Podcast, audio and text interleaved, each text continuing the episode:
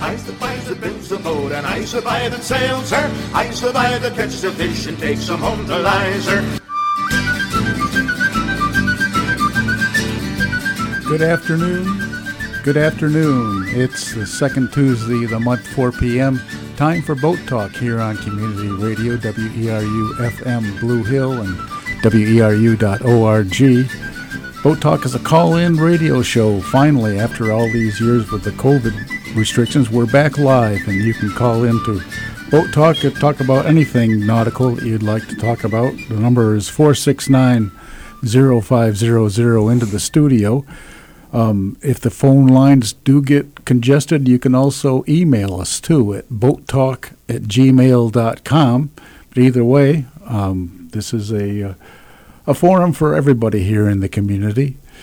And we're going to go to our usual Boat Talk form and start off with um, John Johansson and the Boatyard Report. What's happening down the coast, John? Well, everybody's busy. There's no question about that. Some of the shops I stopped in this month is uh, Albert Hutchinson's shop, which is Hutchinson Composites down in uh, Cushing. He has a 54 sitting on the floor that's going to, I believe, Massachusetts to be finished. Uh, he's got another 54 behind that, and basically he's booked for a couple of years uh, with 42s and 46s. I know that one, either a 42 or 46 is going to Matt Sledge's shop, which is Samoset Boat Works in uh, Boothbay Harbor. And from there, uh, we, I went over to Chris Stickney's shop. He's a little uh, boat shop on the way down to uh, Port Clyde, uh, Tenants Harbor. He's on the right side, just before you make the turn. That if you wanted to go over to Spruce Head, and Chris is working on a couple of small boats. He's got a Whitehall in there. He's got a Monhegan skiff, and then he was going to work on another couple of uh, lobster boats, wooden lobster boats. Uh, a guy by the name of jo- uh, Joey Pinkham. I don't know how many of you follow me on Facebook, but just use my name, John Johansson. And I happened to show just a side view of a uh, of a uh, Muscle Ridge 46 that was has been fished hard. It's only about five years old, but boy, it looks a little older than that. And if you looked at the top of the Holland side, there was a hole from Holland. And I got a call and said, Well, you want to see the rest of the boat? And so I went down to Joey Pinkham's shop, which is called Three Blondes Boat Works. And he's operating out of a shop in Harpswell. And the boat was in there, and they had ground the forward end of the keel and uh, about 20 to 25 feet of the aft end of the keel where it had gone over a ledge. And she was going to get a basically a whole, uh, all of that was fixed. They had removed the engine, all that stuff. And they had got all of the stuff inside uh, ripped apart and uh, replaced, and then they were going to uh, do a little cosmetic work and get her cleaned up so she looks a little better. Uh, then I went into, well, with my new boat, I took off, had the propeller taken off at Journey's End Marine, and it was kind of interesting because I got an email back from Nautilus Marine saying it's junk. so I got a quick lesson in what junk means and why it became junk. And apparently, the former owner uh, maybe uh, the boat had been in the water too long, and the zincs were probably uh, gone, and basically it sacked all of the good metal out of the uh, propeller, which means that basically there was nothing to weld to. And because she had a cage on her, uh, she probably had cavitation, and cavitation can actually take parts of the tip away. So they couldn't do anything. So I had an option of actually picking up a 28 by 28 uh, prop uh, that had been reconditioned, but it needed three more inches of pitch added. But by the time you figured it all out, you might as well have bought a new one because it was $100 cheaper, but it only took 16 to 20 weeks to get here from either Vietnam or the Philippines. And a quick lesson on that was interesting because I said, well, why can't we get it in the States? And they said, well, all the old timers no longer work which means that what he was implying was that they were still using the old method of banging the propeller into shape. But I guess in the Philippines and in Vietnam, they don't do that. And they're very, very high tech and they're very, very good at making this thing, uh, all the tips exactly the same. Perfect. And he says, uh, you wouldn't get a better propeller. I stopped in at uh, Atlantic Boat and they had two 35s underway. One was going to go out as a kit boat. That was going down, I believe, to Cushing uh, to be finished. Uh, no, maybe uh, St. George. And then another one was a research vessel going to Massachusetts with a Western windshield. Uh, and then they were getting ready to finish up a 29, which is based on their 26, and they add the extra three feet because of the uh, outboard on the uh, stern, and it's the 26 outboard version. And they think this is going to be a pretty big seller.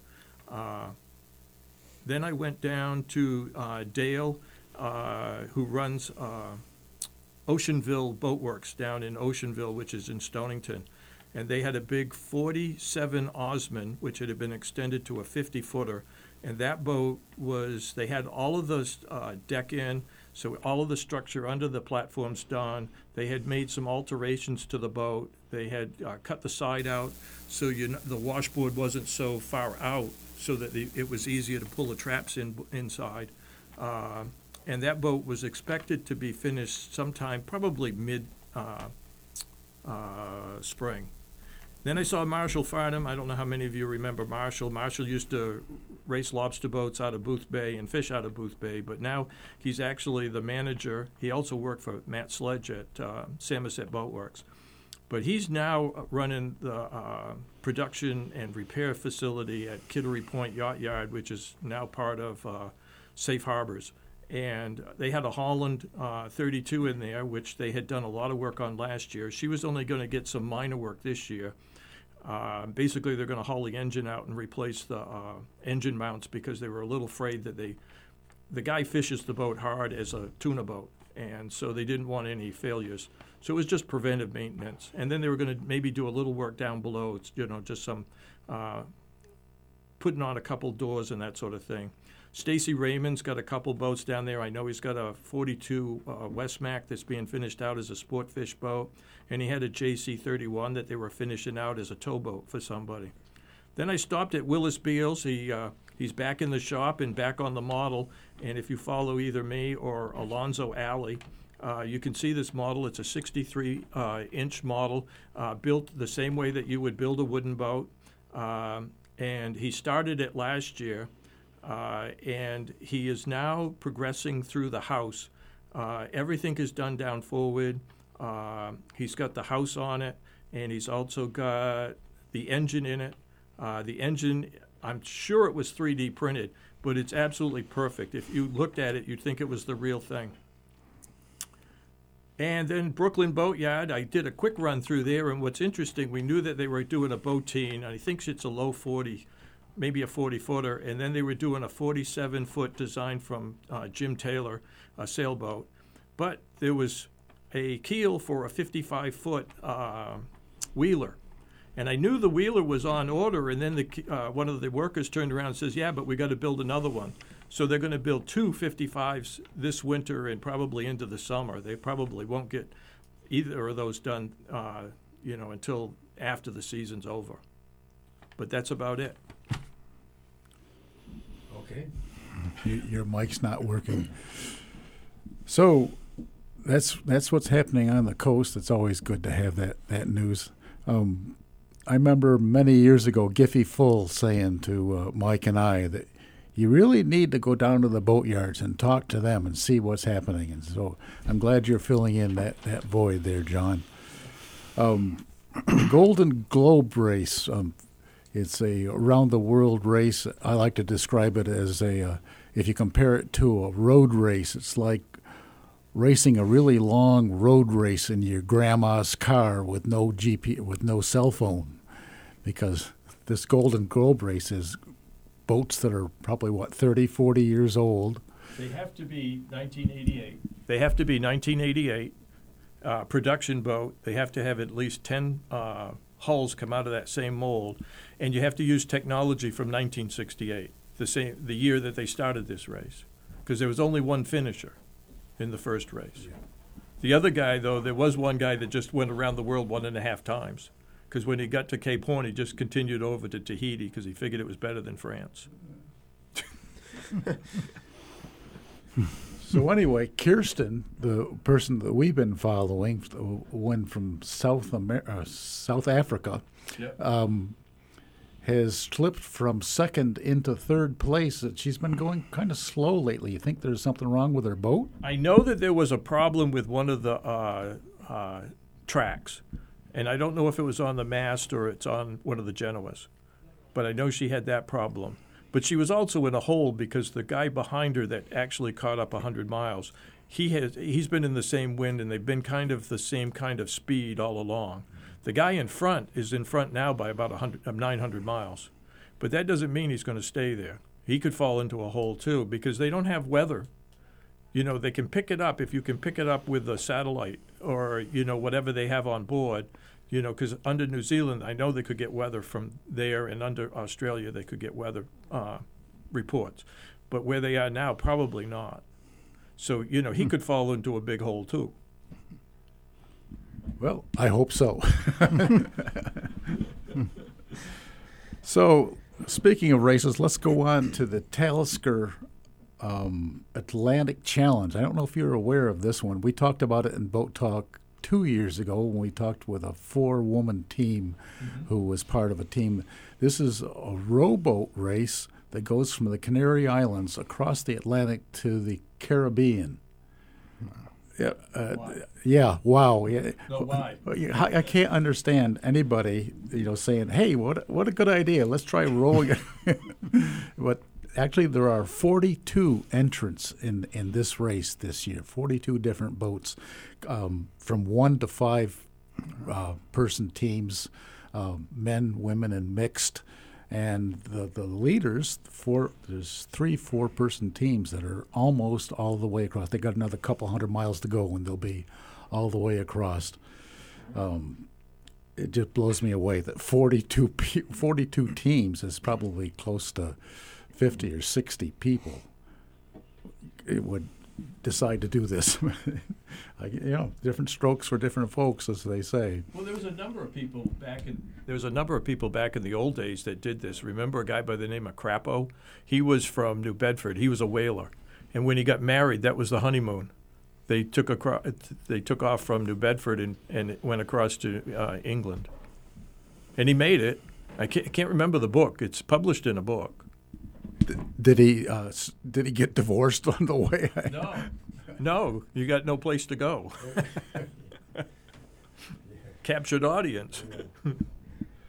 so let's let's get down to the to the meat of the show now. Um, last month's show, we had a pretty interesting interview with several people concerning um, whale entanglements, and uh, we uh, ended up uh, talking at the end of it about a uh, an invention. Well, I'll call it an invention, a thought that Peter Stein, our our guest here, has come up with for um, retrieving lobster traps from the bottom without the usual line and buoy system that, that lobstermen have been doing for years.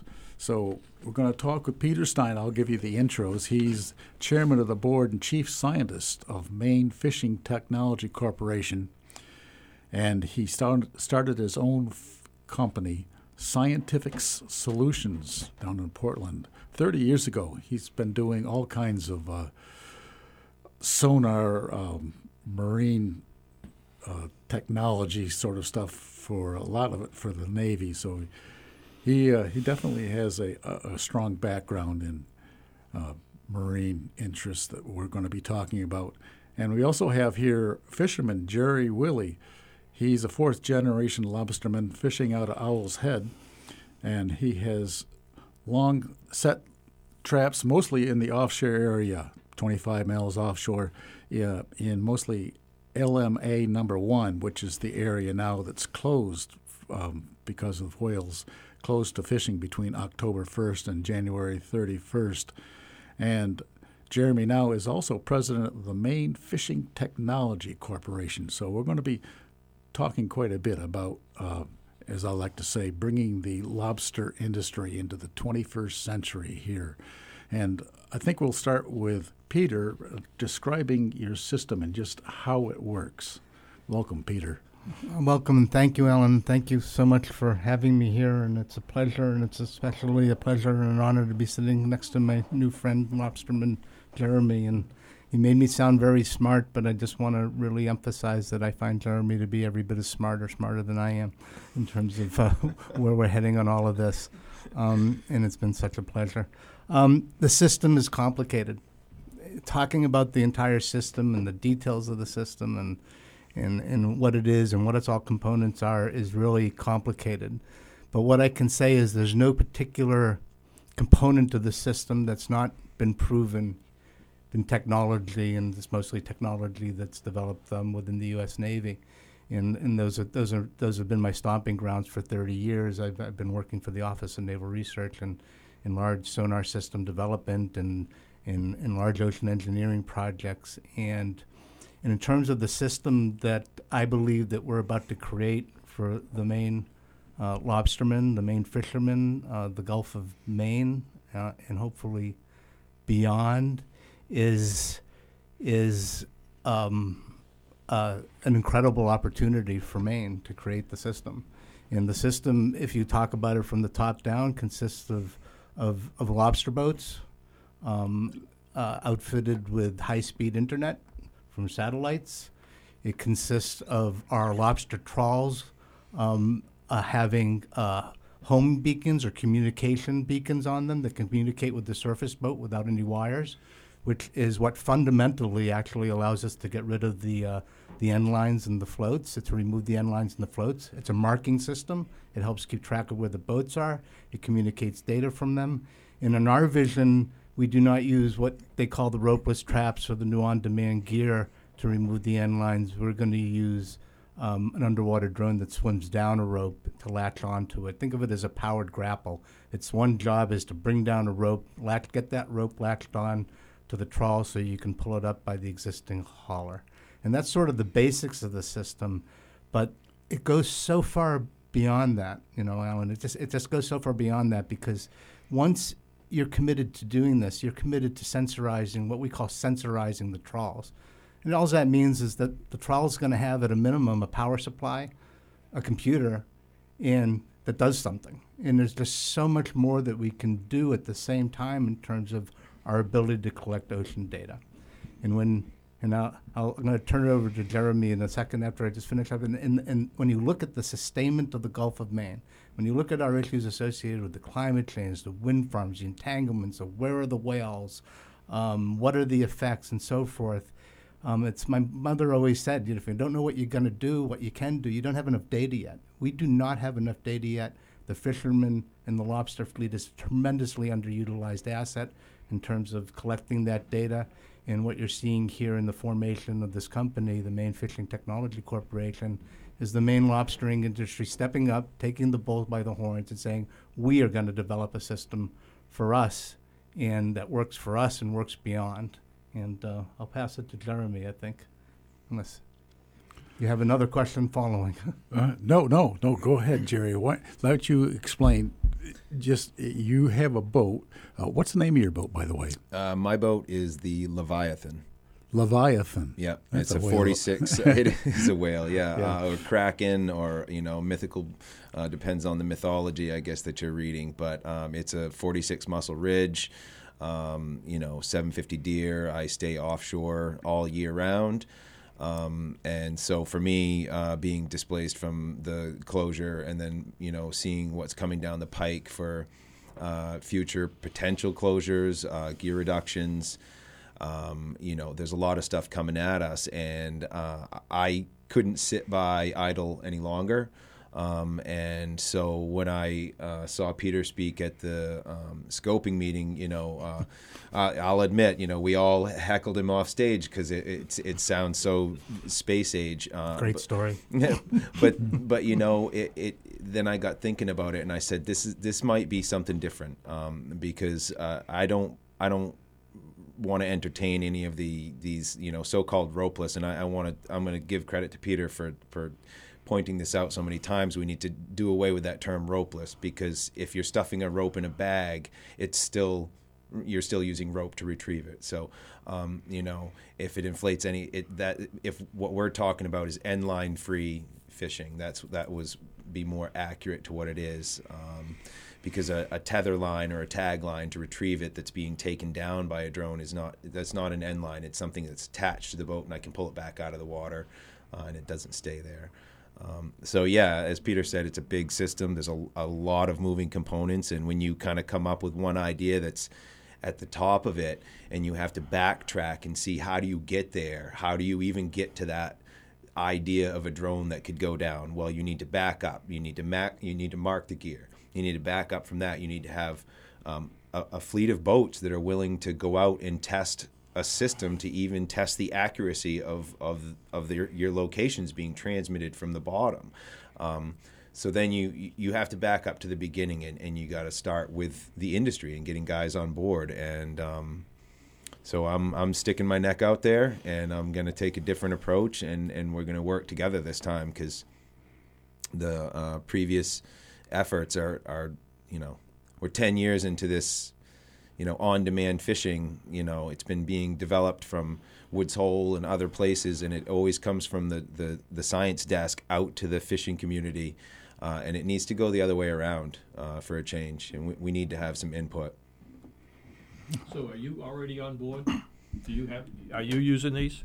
Uh, no, I'm not. Um, we are w- because it's not readily available, and there's two problems with ropeless. Okay, when you even bring up the ideal of end line free or on demand or anything, you have to separate it into two categories. One is gear marking, one is gear retrieval, and you cannot have any type of retrieval legally uh, without marking it effectively. And even if today I wanted to spend a million dollars or whatever it would cost for all the on demand gear I could possibly get, I still wouldn't be allowed to fish in the closure with that gear because I cannot effectively mark my gear electronically for enforcement and for practical reasons um, fishing alongside of other boats. So, um, we have uh, what I would call kind of phase one available hardware. We have it. It's not something that's futuristic. It it it can be used to prove out our theory that we can work together. We can gather a fleet of boats. Um, and then how we progress from there, um, you know, depends on a, a, lot of different things. But w- we're working towards it, and it's it's steamrolled in the past six weeks. So um, we're working towards so it. So why is it steamrolled? Uh, in in the in the approach that I've taken with fishermen and and other entities that have a um, any interest in the Gulf of Maine. I mean, you've got conservationists that are worried about the whales, rightfully so. I mean, nobody nobody wants to kill any whales. Like we're we're out there because we appreciate the ocean and, and all that. So, um, you know, that's a misnomer that needs to get squashed. But um, you know, when you sit down and you start talking nuts and bolts with guys that are on the water and they understand that there's a lack of data. You look at the top level, the courts, there's a lack of data. We're in court because there's a lack of data and these big, you know, just general rules and closures have been put in place without any finite material. I mean, a lot of the a lot of the data that NOAA and these court cases are relying on are from, you know, the the 80s, the 90s. Some of this stuff is is decades old, and that's their data that they're using to determine these, you know, current and new laws. That to me is it's it's so faulty from the start, you know. So so are you starting to collect this data, the data that you need? Uh, no, that would be where we get in phase. I mean, this project's only been going. Yeah, that's the basically the proposal. Yeah. Right. It, it, it the proposal is again it's it's a it's a it's a it's sort of yeah no we, we need we have a significant amount of both planning and team building and gathering and so forth. This is a major system engineering project. That's Jeremy alluded to it. It's sort of you take one part about it and you sort of weed that down and you go, okay, well that interacts with that part of it and that that's with that part about it. And what really hasn't um, been done yet from our perspective in terms of the way NOAA does things and it's differently in the sense in the way the DoD does things. The Department of Defense built the system, is is that there has to be a sort of a moment where you sort of get everybody out of the water and you're saying, I'm building a system for this area. Call it the the LMA one restricted area right now. We want to get back in there, and we have to develop a system of fishing of lobstering that gets us back into that zone. And what you want to do in the beginning is sort of get everybody, pun intended, out of the water and go, what are the requirements across the board for this system so I can see how all the different components react. And you're talking about a system that monitors for marine mammals, that removes the end lines, that collects ocean data, and a system that we can do so much more with if we take this comprehensive sort of systems approach to the problem. And that's what this company is, is, is differs from others. And what we also recognize too within the system that we're creating is that it's going to have to become, in a sense, operational, and it's complicated. And when that happens, it's a big step from sort of the R&D space to the operational space, and that's much best suited by by a private company pushing that forward because there's of course commercial opportunity here. If we are able to move fast, because we are the iconic Maine lobstering industry and we need to save the iconic Maine lobster industry and we need to save the right whales and we need to protect the environment to sustain it in climate change, all of that. If we move, we will invent technology and gather technology that we will be able to implement around the world, around the country and around the world. And that's the concept of this, this company. It's meant to it's meant to recognize that there is unquestionably going to be a, a major leap into the 21st century of fishing, and that the, who better than the iconic Maine lobstering industry to take us there into that 21st century? So, what do you need to develop now? What do we need to develop now? Yeah, t- technologically. What you know? What's your next step? Oh, the next the next step of the project, you know, you know when when when it secures the support and and and in our in our congressional delegation and our DMR and all did an unbelievably good job securing what they secured for us. It was exactly what we needed. That was in the last bill. Yeah, it, it comes. It's it's it's it's it's unquestionably the trade that we would have made. You know, give us six years, give us funding, significant funding, tens of millions of dollars, because that is what it's going to take, and we will did move. You, did you get that? No, that is that is now just let out of Congress and starting to move and people are trying to to um, people are trying to um, to figure out just how to how to organize a program to build a system this big, just what it should be. It's something that hasn't hit the fishing industry before. But you can do that, right? We are qualified. This team is absolutely, from my experience in the Department of Defense, qualified to be what I would call the prime contractor, to be the integrator, to be the one that oversees all the different pieces and components of it. Because between Jeremy understanding lobstering and fishing in, in the LMA, the unrestricted area, the way it does, and me understanding science and engineering down to the details the way it does, and, and we have a conservationist, Zach Klyver, on our board, and we have other lobstermen on our board. I do believe that we are uniquely qualified to take the reins right now of this of this system development and move. One of I the uh, uh, points that Jerry Jeremy makes is that uh, the DMR needs to come in on this this uh, also so they can keep track of everybody's traps, and we're going to be working on hopefully changing some of the laws to make uh, uh, this project more workable that way. And to that effect, we have Billy Bob Faulkingham right on the phone now. He he is a fisherman also, and he is the uh, president of the House Republican Committee. So, welcome to Boat Talk, Billy Bob.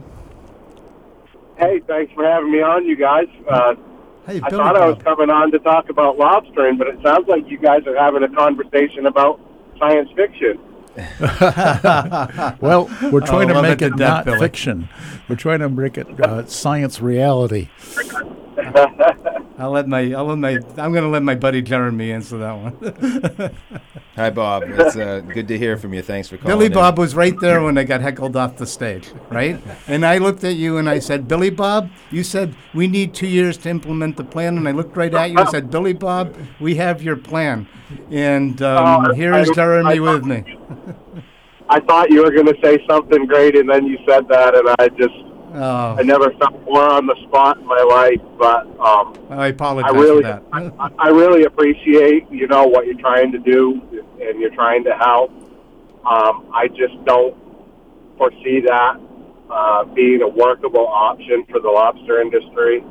Um, I certainly don't see it happening, you know, over the next six years.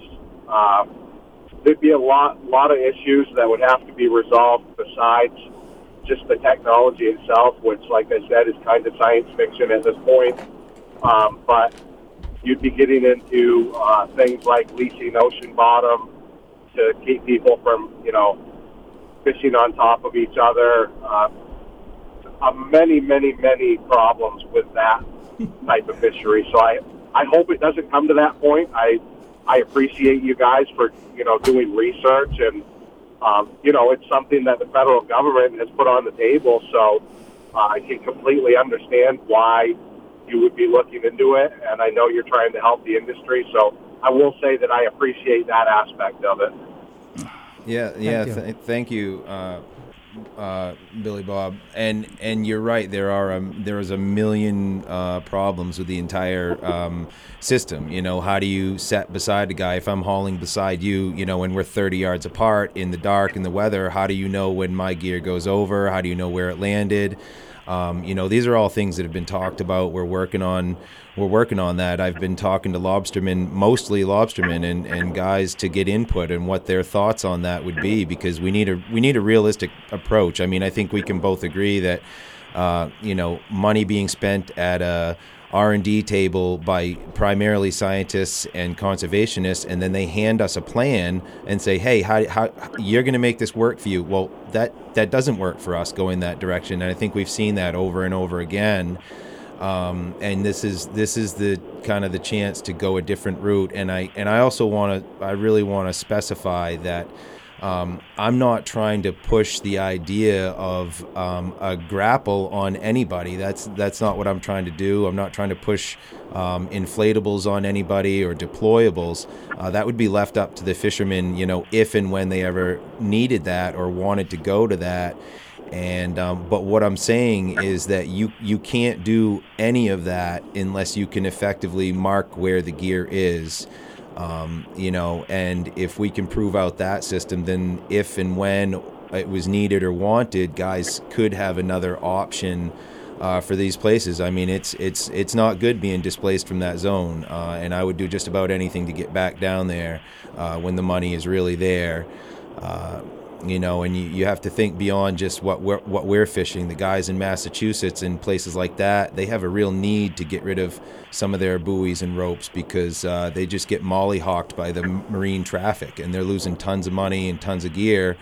And uh, you know, so then I think there just needs to be another another option, basically, and it's and it's not 1985 anymore. You know, um, it's time to time to come up with a, a new solution. Yeah, yeah, I, I understand what you're saying. You know, there might be a time and place, an area. You know, maybe uh, Yep. in this area that's completely closed, or maybe south in Massachusetts. But I just hope that it never has to become an option for the vast majority of the Maine lobster industry, because I think what we're going to spend the next six years doing is proving to the federal government that we don't interact with these whales. Uh, we've been given some money for uh, research and um, that sort of thing. So we should be trying to identify these whales, find out where they're at, where their travel patterns are at, more closely follow the whales, and show that not only do we not interact with them, but when when those interactions do happen, that our gear is already whale safe. And I think that you can look at our long fishing history and see that there have never been uh, whale death attributed to the Maine lobster industry ever. So zero whale deaths.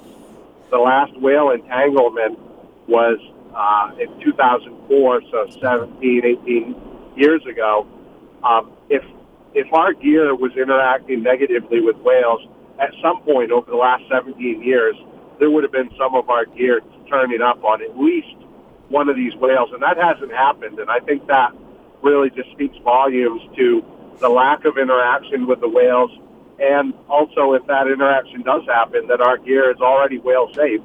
So once we get the science more in line with what's happening, um, it should prove that this is an area that we don't need to go into in the Maine lobster industry.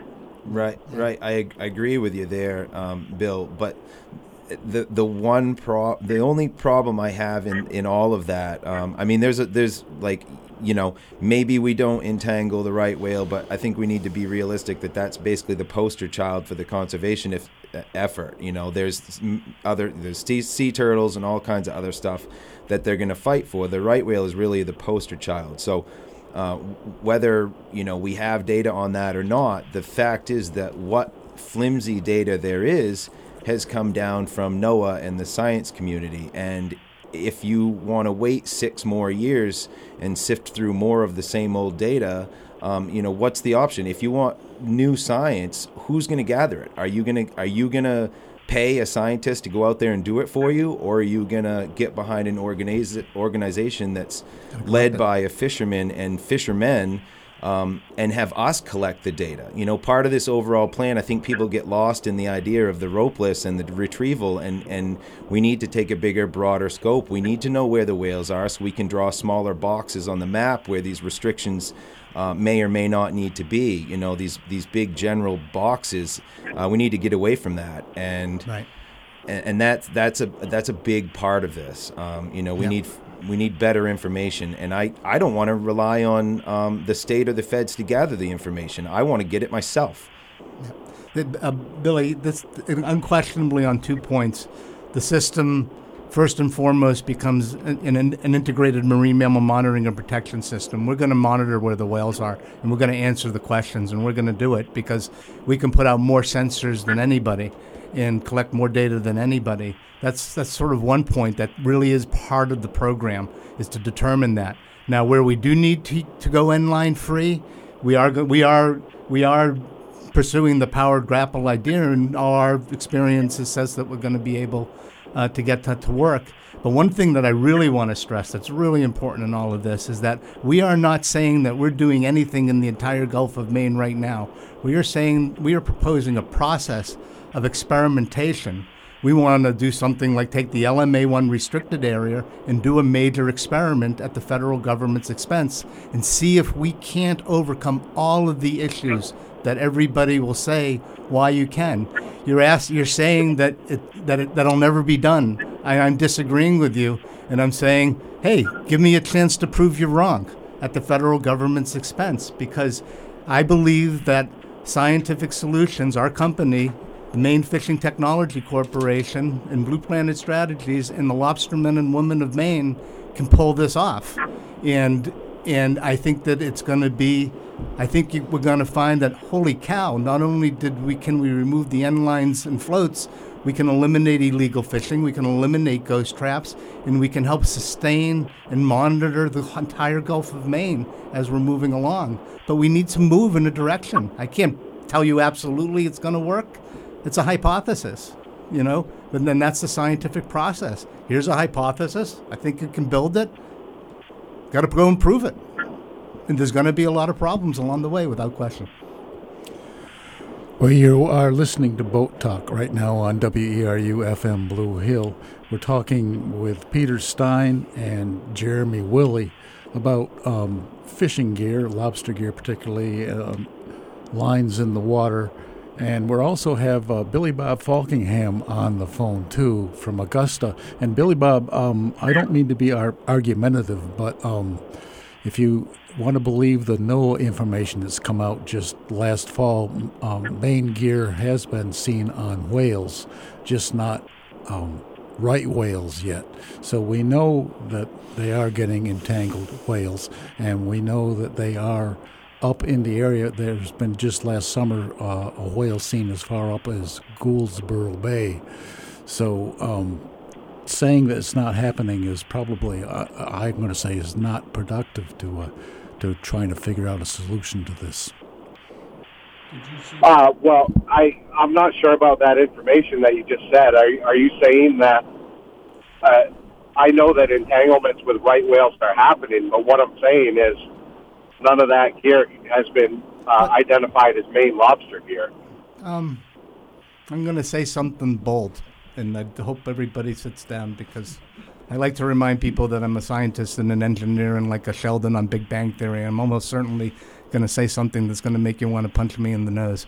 Um, just because it's just to me, it's just stated truths and facts, and I'll and I'll and I'll give you my impression of it. At any given time, we have 500 to 700,000 end lines in the water out in the Gulf of Maine. There are very few humpbacks. The odds of us entangling a, a right whale, I'm sorry, right whales, are very few, and the odds of us entangling them are low, especially since they do seem to skirt our waters now at this particular time. However, turtles, humpback whales, finback whales, they're all out there and all over the place. Whales have low frequency sonars. They didn't evolve to detect a thin vertical line in the water column. They spook when they run into them because they don't know they're there. And it's sort of like, of course, our, our logging trucks clomp into a moose every once in a while. You know, of course. And of course, we sort of get one every once in a while. Now, you might say that a certain number of whales are of takes are are acceptable for the iconic Maine lobstering industry. You might say that is true. But how many? That answer is a subjective answer. It's different. It's different for, for, for, for some people and for other people, depending on, on their emotions and associations with the animals.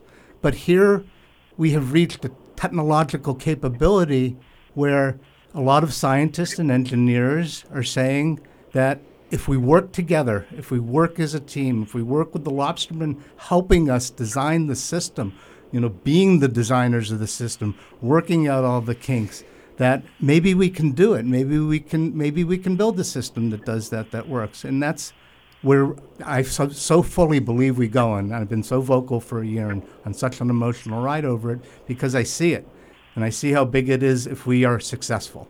And and and I don't understand. Well, I really believe we should go there, and I think that we have the support to do it and um, you know, giddy up and go. you know, um, I don't see any other process that's going to save both the lobstering industry and the right whales, besides a a very strong, you know, uh, system engineering project to build the system.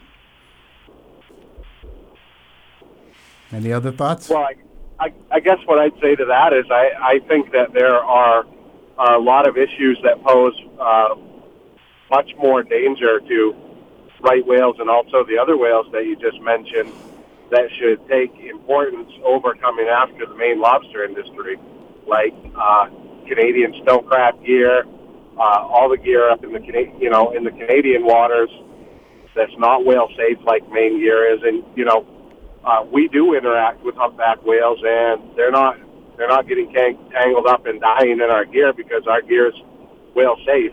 Uh, but you've got ship strikes, you've got sonar.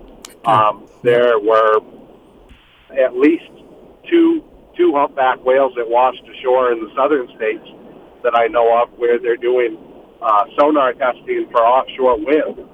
And I think that there's a lot more risk and a lot more that should be looked into as far as the risks to offshore wind and ship strikes than coming after the Maine lobster industry. Yeah, you know, and I, I agree with you on I agree with you on that um, totally, Bill. Because um, you know, I think one of the reasons that we, um, you know, as you say, we we don't see the purple markings coming back on. Um, you know, if any, very many at all, um, any marine mammals, and it, it's because our breakaways work and the weak links work for their intended purpose. That's that's absolutely true and and I agree that the Canadians um, they need to come to the front on this. And um, one of the things that I want to push forward with this objective, the the, the thing with this company is um. I've been spending months and months and months reading all the literature from NOAA, from DMR, uh, from all aspects of the Gulf of Maine because I want to try and tackle this with real data, real science, and real solutions where they need to be. One of the objectives is to push NOAA as a federal agency to work with the Canadian, ver- you know, whatever their de- um, similar department is. If we're going to do trade with Canada, they need to be complying with the same sinking ground line, the same plastic breakaways, the same weak links in the rope. They need to they need to come to the table too because this is the Gulf of Maine that they're fishing as well. And um, you know, as far as the right whales down south and the other whales down south in the wind the wind farm industry, um, you know, part of the thing that BOEM wants to see is um, monitoring of these areas because they're talking about 160 decibels of sound when they're when they're making these detonations for the contact points of the the uh, anchors for these floating windmills. This and sustained 160 decibels is like firing an auto, a fully automatic shotgun next to your ear for sustained you know time. And that obviously has a, a, detrimental effect on the whales. But if nobody's out there to monitor that or if we leave it up to NOAA or we leave it up to BOEM to monitor that then are, are, are they going to give that information to you? Or do we do we figure out how to gather it ourselves and say you know what? Uh, we're peer reviewed we've got university involvement um, we don't we don't have to pay a scientist to gather this we're doing it you know uh, the MLA barely came up with the money for Paul Clement, and I'm very grateful for all of that. Um, but that that can't be our only hope. Like that, I'm not putting all my eggs into one basket of. Uh, I'm just, you know, we need we need multiple solutions. And, and, and, and, to continue on to the issue of whales and ship strikes, can't, can't agree with you more. And what is the solution to finally not running over half of the whales that we kill? And the answer to that is ocean data. And this this company in, in this project is positioning us to be the ones that are paid for, paid by the by the shipping industry to help protect whales because we're the ones that can collect the data that's required. So it's really a, quite an amazing opportunity when you look across that. Spectrum. So have you talked to Finney Sprague? Do you know who Finney is? Yes, I do know who Finney Sprague, and I have talked to Finney, and he, Finney Sprague he, at, at, at, and he was after he, he was after what was it, tagging and he had somebody he was talking to. Do you know who he was talking to, to about tagging and, and maybe going out there and following the whales and doing that instead? I, I was looking at tag. I, you know, I I I, uh, I, was listening to the last show and the and the expertise on tagging, and I agree with it. It's very difficult to tag the whales, and it's also invasive in ways that we don't really know. You know, you think they're big animals and so they're little anchors, but you know maybe it's splinter. Th- yeah, you know, it, it it's it's um I, I, just don't think that's the way to do it. The suction tags work, but they only stay on for a little bit of while, and then there's power supply problems and so forth. I'm much more of a fan of, of an integrated system between passive, active when you really need it in the shipping lanes, and um, active sonar, passive sonar, satellite imagery, and then radar integrated with radar and IR off the boats. Because when they're at the surface, sonars have problems, and you know, and and um, and you know, one of the things I want to emphasize in terms of everybody's talking about acoustics and passive acoustics and active acoustics, and you know, there's a reason why we still run over whales and submarines are not obsolete and we can't find our, you know, little ROVs and so forth is because we are not technologically capable um, on this planet of finding objects in the water well enough yet, and our, our the reason for that is boils down to a lack of data, and we the fishermen we, the lobster industry, are going to make this first stab at, at, at, orders of magnitude more ocean data than ever has been collected before. You know, the, um, the, if you look up sensorization in Wikipedia, you'll find that it says that, that it's a requirement for the next technological revolution. Small, individual, many of the same sensors across all of the hardware with overriding software is where we really start to take off as a, as a, as a as within our capability to sustain and manage the ocean. It's absolute, and, and we, the iconic Maine lobstering industry, are about to prove it. So on Facebook today, there was a couple of photographs of a whale. I presume it was in New Jersey. It had washed up on the beach, and they were claiming that it had been uh, killed in whatever they were doing with windmills. But do we know? No. And in, in windmills, you know, it's a, it, I, I, I can understand why it's such a touchy subject because – we don't know what they'll do. We just don't. We just don't know. You know, we don't know. We don't have enough data yet. Who do you think is the best ones to collect the data around the windmills to determine the issues with the lobster fields, the issues with the noise, the issues with the right whale? Who can collect more density data than anybody else? Mm-hmm. You know, us. The, the and, and come back to it, the lobster fleet, the fishing fleet of this country is is probably the most underutilized uh, you know, asset for ocean management and sustainment. And there are programs out there that have proven that there's eMOLT, environmental monitoring on lobster trap. There's programs going across the board in every piece of technology that we've mentioned. It is time to pull it all together into a system. and that is a tall order because that system has to go operational. And when you when you really get down into the into the the nitty gritty of what we're doing, and you really start to put this together, you start to realize, oh my goodness, we're going to need an operation center. Like Jeremy and his guys are, you know, harvesters on Mars. They're out there working for us in a dangerous, dangerous environment. They're amongst ships. They're amongst whales. They're amongst this. There's this going on and that going on. The system starts to give us the ability to monitor it all in close communication with them too. You know, it, it's the future. And, and I do believe that we are about to launch into that 21st century of fishing and that the, that the Maine lobstering industry is going to take us there. I, I will say this much: when it comes to self-regulation and sustainability, the Nope. Maine lobster industry is by far the gold standard. Absolutely. I just want to jump um, in and agree with you wholeheartedly, Billy. And, Yeah. it, and it's just time to you cer- continue that trend. You've certainly piqued my interest as far as tracking the whales. Um, eh, the the ropeless part of it, um, I I still think is in the sci-fi category. But as far as Okay. utilizing the lobster industry for this type of uh, tracking, you know, voluntary tracking and stuff like that, if you have sensors and, and things of that nature that that will locate whales, uh, the more we can locate whales and what their interaction is with our gear, that the better off we are. Uh, so if you guys come up with some stuff that that will work to identify where whales are and their you know frequency around our gear and things of that nature, uh, I'm all for it.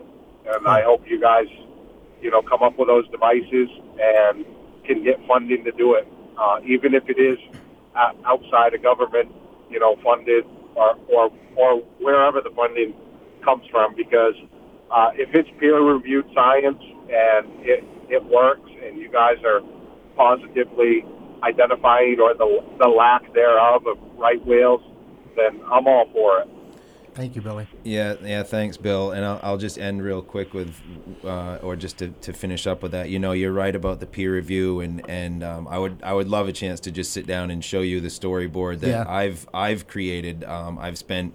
Uh, the past two weeks, creating a massive storyboard on a giant, um, you know, just map of the Gulf of Maine, uh, and as a as a lobsterman, you um, would would appreciate the what I've put into this because everything that's on it, all my information boxes and all my requirements and all my um, you know all the thoughts that we've had as this company all the, everything that you've said it's all it's all there. It's all on my map. I've been penning it down for weeks and all of these different things are there. Um, i've thought about it all extensively while hauling traps while being out in the dark. Uh, you know i've been thinking about it on the road. Um, how does this work from a practical standpoint? And that's why i'm taking such um, such a, a lead on this and and you know I, I just feel like it's the right move because it's the chance for us to kind of stand at the helm um, rather than try and raise money as the MLA or as the MLU and then and then shell it out. I mean, in the end of the day, you still have to work with the science community, and it just depends on do you want to be on the team that's um, benefiting from that and, and working with it, or do you want to be the team that has to hire them to do it? You know, so at, at the end of the day um, you know, it comes to how you want to run it. But I, I appreciate the talk. It, it's really good, um, Bill, and I, I would love to sit down and show you that map at your office or whenever, geez, even at having coffee and just talk Yeah. about it like fishermen, because I know that um, at the core of it, you you sit in that office, but you're a, you're a fisherman at core. So um, I think hearing I- it from I that certainly perspective am. is is yeah, important. cer- certainly, Certainly am are. A, a fisherman first and foremost, and I, even though we're on the radio, I'd like to give you guys an invitation. I'd love to have you come into my office and give me a presentation on that. And We, we would we would love to be there. way I can- We're, we're, Yep. we're, we're there. We're there. And, you know, I just, I also want to, you know, I want to, I want to give a little bit of my bona fides. You know, when I was 10 years old, my dad bought his first boat. And, you know, it started off as a 33 foot boat and ended up as a 74 foot boat when he was quite a bit older. And I boated the entire Gulf of Maine and I've been out at sea. And I get it. I understand it. You know, if, if, if our, our goal is to minimize the impact on, on, on Maine's fishing heritage without question. You know, I look out at Stonington Harbor. with a great deal of emotion.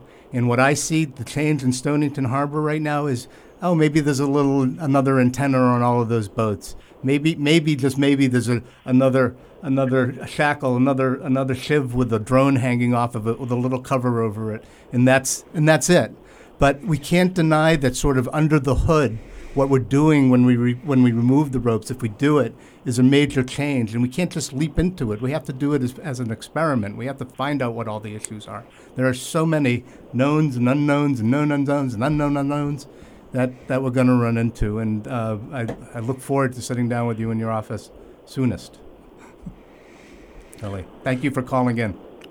Billy Bob, you still there? you. Yes, I am. Um, Yep. We, we only have a minute left. I have one quick question. Uh, I know the uh, the federal government just pl- passed some uh, some legislation that's going to send money our way as far as uh, uh, researching this. Are, are you uh, at the legislature considering how you're going to uh, divvy up this money? Well, that money came from the federal government, so uh, I'm not exactly sure what the details are on what the state's ability to, to divvy that money up is. Um, it probably comes with uh, rules and, and fine print from Washington, D.C., so we'll have to take a look at that. Um, but I'm cer- certainly willing to discuss options at the state level and sit down and have a, have a talk with this and uh, it definitely impacts my livelihood. You know, I I had a two year clock on my livelihood. Now I, I feel like that clock's been wound back to six years, but it's certainly a very uh, nerve wracking place to be for our fishing industry. So I'm definitely uh, interested in looking at all the options on, on the table to keep us employed. Thank you, Billy. Thank you very much, Billy. We got to wrap it up, but uh, I hope we'll be talking with you again in the future about this. Yes, thanks for having me on. It was a great discussion. Yeah, thank you. Yeah, Thank you. thanks, Bill. So we just have a, a minute left. One quick thing is, you know, the Maine Fishermen's Forum's coming up the first weekend of March. Is mm-hmm. are you guys presenting there or, or doing anything? We are spinning up rapidly as to how we're going to handle, you know, that and the Canadian fishing. There's a lot coming at us these days as we pull this together. Because it'd be nice, you know, when Billy offered this, you know, you could do it to a whole group of people Yeah, I, we're, if you're ready. Well, it's Oh. it's um, the Fisherman's Forum because it's been a couple of years since it's happened. It I think the booths were pretty much full, but I mean this. Uh, the 1st We'll time there. I talked to Peter no, was a lecture. huh? Do a lecture. Well, the, yeah, I, we're exploring it. I, I, I've put in some information to try and, and figure it out. Yes, Yeah. Do- we do want to present, and I think we're at that point. So, uh, yeah, Good. looking forward to it. So this has been a really interesting boat talk, and I hope uh, we've uh, made some progress in, in moving uh, the lobster industry into the 21st century. Uh, thanks to Pippin down in the engine room for doing all the work here with the with the phones, and thanks to Peter Stein and Jeremy Willie for joining us today. And I think we'll be talking with them again in the future. Thank you, Alan. We hope so. Thanks, Alan. Thanks, John.